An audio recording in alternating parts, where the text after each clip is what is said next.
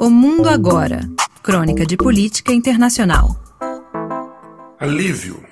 Esta é a palavra que melhor descreve a sensação amplamente majoritária entre governantes políticos e também na mídia europeia e de outras partes do mundo diante do resultado da eleição presidencial brasileira, com a vitória de Luiz Inácio Lula da Silva e a derrota de Jair Messias Bolsonaro.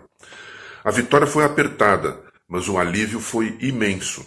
Ele se expressou no imediato reconhecimento internacional da vitória de Lula, com manifestações vindas de todos os quadrantes políticos, de Emmanuel Macron, da França, a Joe Biden, dos Estados Unidos, do esquerdista Alberto Hernandes, da Argentina, a ultradireitista Giorgia Meloni, da Itália, passando pelo conservador Rishi Sunak, do Reino Unido, e os socialistas Antônio Costa e Pedro Santos, de Portugal e Espanha, respectivamente, além de Josep Borrell, o encarregado das relações exteriores da União Europeia.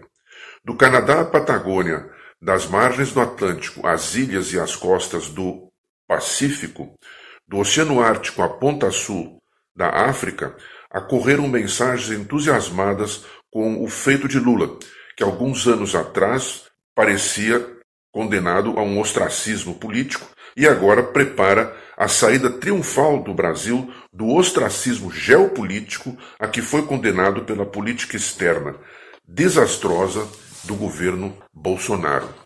A Noruega e a Alemanha anunciaram sua disposição de retomar sua participação no financiamento do Fundo Amazônico, que fora suspensa desde o desmonte dos controles sobre o desmatamento da floresta e de outros biomas brasileiros, promovidos pelo atual governo.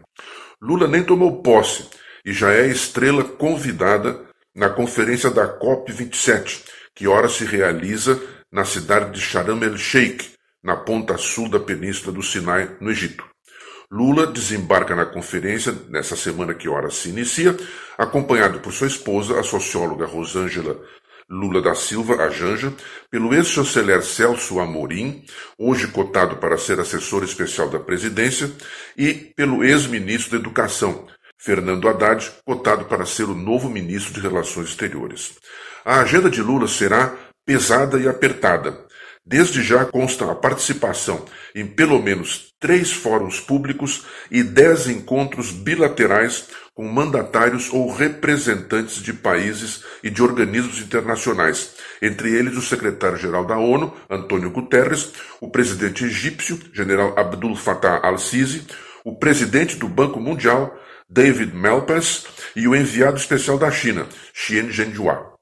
Há forte expectativa de que Lula lidere a articulação mundial de uma ajuda financeira por parte dos países mais ricos às nações mais vulneráveis do ponto de vista climático, além da formação de uma frente de proteção de florestas tropicais com a Indonésia e a República Democrática do Congo. Mas as expectativas positivas em relação ao futuro governo não se restringem apenas à essencial pauta do meio ambiente. O governo, que ora termina, com sua política externa, que pode ser descrita como errática e até convulsiva, comprometeu seriamente o renomado prestígio da diplomacia brasileira. Espera-se que o futuro governo Lula restabeleça este prestígio, reconduzindo o Brasil à posição de liderança do terceiro mundo em fóruns internacionais, como o G20 e a Comissão de Direitos Humanos da ONU. Por fim, deve-se assinalar que, embora a mídia dominante na Europa costume olhar para os governantes de esquerda na América Latina com um certo ceticismo, a vitória de Lula repercutiu intensamente nela. Dou um exemplo. No dia seguinte à eleição do ex-presidente, o seu retrato ocupava a linha de frente dos mais diferentes jornais em todas as bancas de jornais de Berlim. Trata-se, no fundo, de uma questão de credibilidade e de decoro do cargo.